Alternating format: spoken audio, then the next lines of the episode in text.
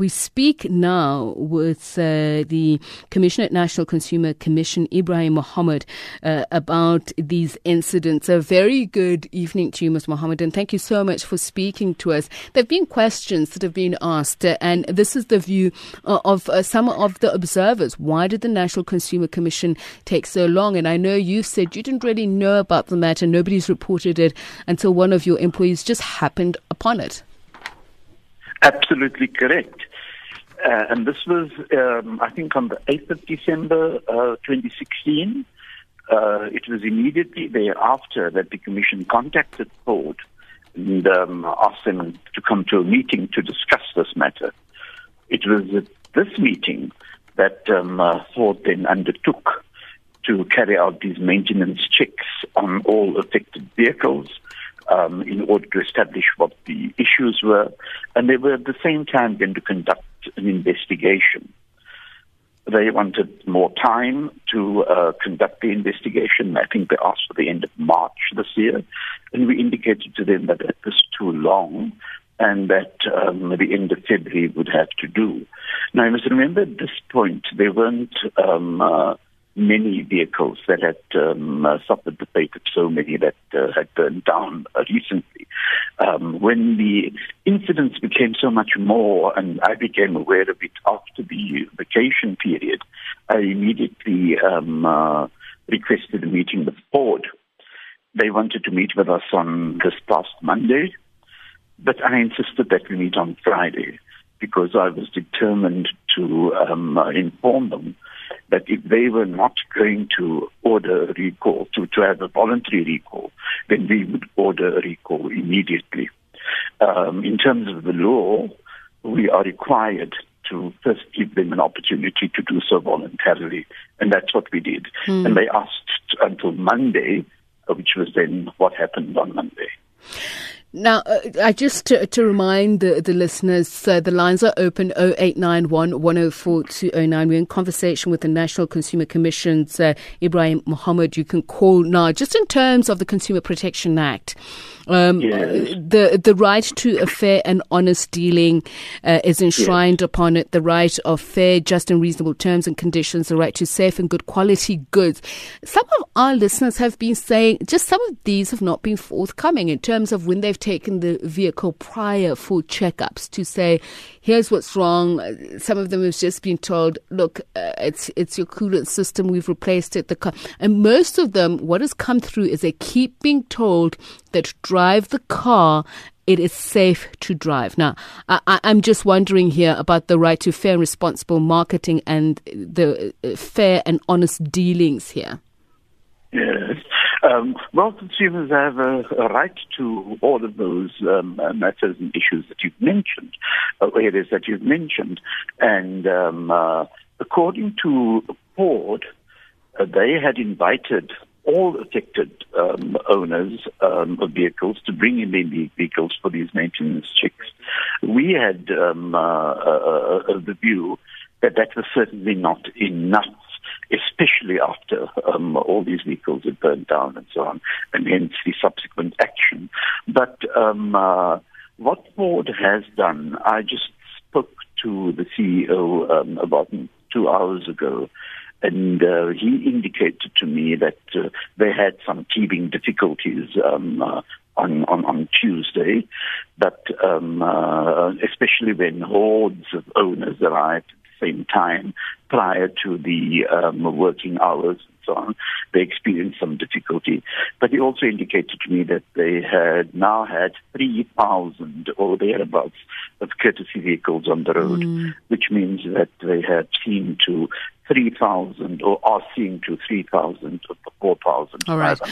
Mr. Mohamed, please stay on the line. We want to take a traffic update. We have callers coming through because there are a lot of people who've called us. This is why we're having a special edition of PM Live who are concerned about their safety, and the insurance ombudsman saying that they could be held liable, or, you know, they could lose out on their insurance claims because of the conditions they find themselves pushed in. Stay on the line with us, Ebrahim Mohamed from the NCC.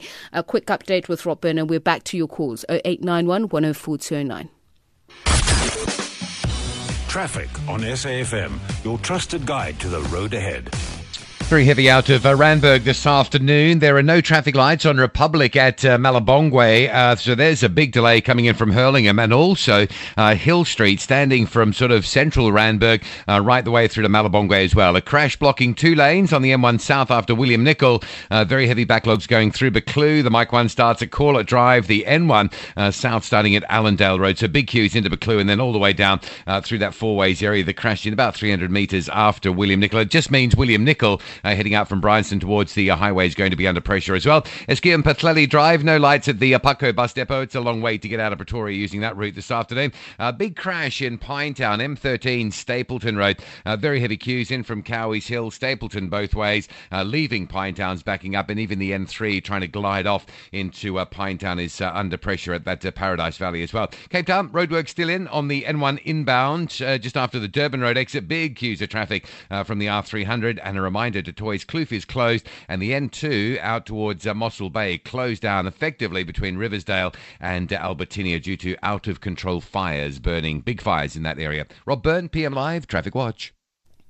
Thanks a lot, Rob. 5 minutes to six, 5 minutes to five, a special edition of PM Live, 2 hours of the latest and putting into context the issue around the Ford Cougar. Ford Cougars that have caught to light, the recall that's been announced by Ford Cougar, but some of the problems that customers are experiencing, a lot of them have called us and they want to talk to us about it. We're also in conversation with the National Consumer Commission, but I'd like to take a call from Antoinette in Witbank. Hi, Antoinette. Do you want to share your experience very briefly with us about your vehicle and if yours has caught a light and what has happened after the recall?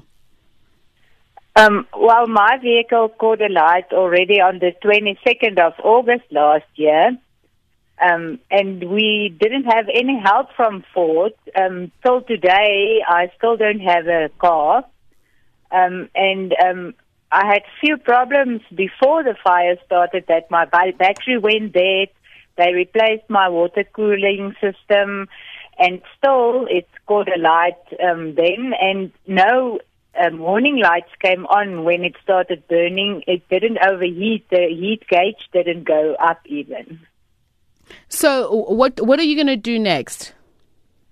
Well, I'm joining Renisha's lawsuit.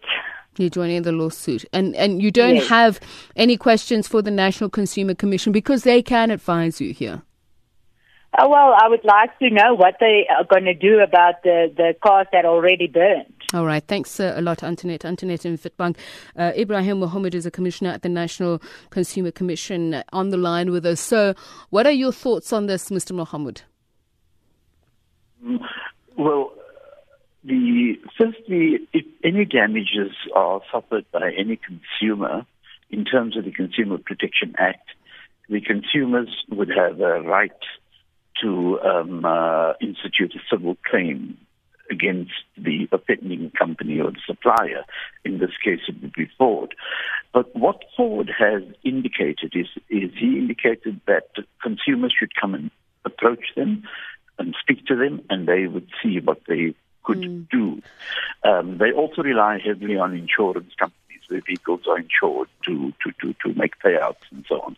But they indicated that where there was no insurance, they would speak to the consumers and they would see what they could do. I would recommend all consumers who had their vehicles affected or burned out prior to it becoming so popular and so known, so well-known, rather not popular, that they should approach Ford. I wonder about this then, Mr. Mohamed. When you heard, and there have been reports that there have been complaints about Fords in the US as far back as 2010, and some of them, quite a few of them, in fact, combusting. Did you never, ever, raise an eyebrow when there were reports of Ford Cougars catching a light here in South Africa? Well, as soon as we became aware of it, and we did not become aware of it by way of a complaint. We became aware of it because one of my staff members had read about it somewhere, And then it was also broadcast on the radio and so on. And then alerted my office to it, and we immediately contacted Ford. So I'm just saying that you were never aware of the incidents in America? No, unfortunately I wasn't. Okay. Final question. How are you going to police that what is being promised is being done? And I mean here, and I go back to the right to disclosure of information, because the frustration from some of our listeners is they feel they've been given the runaround, and there seems to be a cosmetic, almost PR exercise. These are claims or allegations. We understand this. We wish we could put them to Ford. They're not coming on board to answer the question. How are you going to police that there is indeed the correct or disclosure of information is being respected here? You know, one of the concerns I had was that Ford wasn't communicating sufficiently with consumers. They claim to have contacted all affected consumers, and my belief was that this is not an issue just affecting all affected consumers. It's a national interest. People are all concerned and interested, and public opinion is very, very important when it comes to protecting a brand and reputation and so on. So I encouraged Ford at our Friday meeting to communicate more, to get it out there in the public space as to what is happening and what they're doing about it. On Monday at our press conference, I also called the CEO of Ford, Mr. Nemeth, I think his name is, aside, and I said to him, "Sir, the one thing that you've got to do is you've got to communicate openly, transparently, frankly, whether it's a good news story or a bad news story, but communicate this and be seen to be concerned, because in that way you're going to prevent much more harm against your own business and against the reputation of it." We're back on the line to Ebrahim Mohamed of the National Consumer Commission. So let's look at the process then going forward. Obviously, there needs to be some good faith involved in terms of allowing Ford space to do the best that they can. But you rejected a deadline of March. So what a good enough deadline to give you a sense that the matter is being handled as effectively as possible, because there are reports of another Ford exploding too, in fact, exploding today. Yeah, I just heard about two vehicles that exploded today, and that still needs to be verified by my office, but I have heard of the two. And I was wondering why they were on the road in the first place and why they weren't being taken to the dealerships. So that's another question. I can answer that for you, Mr. Mohamed. Some of our listeners are saying that it's because they've been told cars being checked, it's all fine, you can get back on the road, it's safe. The words that have been consistently used are "it is safe." Are you saying that these vehicles were actually taken in for a check as part of the recall, and that they caught fire subsequently too? I'm not saying that those that have caught fire, but I'm saying one of our callers called yesterday and says the car was looked over and he was told to get back on his way because the car is safe. So I'm wondering, how are you going to police this? How are you going to make sure that this exercise is effective? Well, we are getting regular reports. We've asked for regular reports from Ford. We are monitoring the situation. We haven't received a notification of recall from Ford yet. They undertook to do so today. I haven't seen it. It could well be somewhere in the office, but that would make it very formal, that the recall becomes very formal in terms of the law. We can then now monitor the situation, and we can then assess as we go along.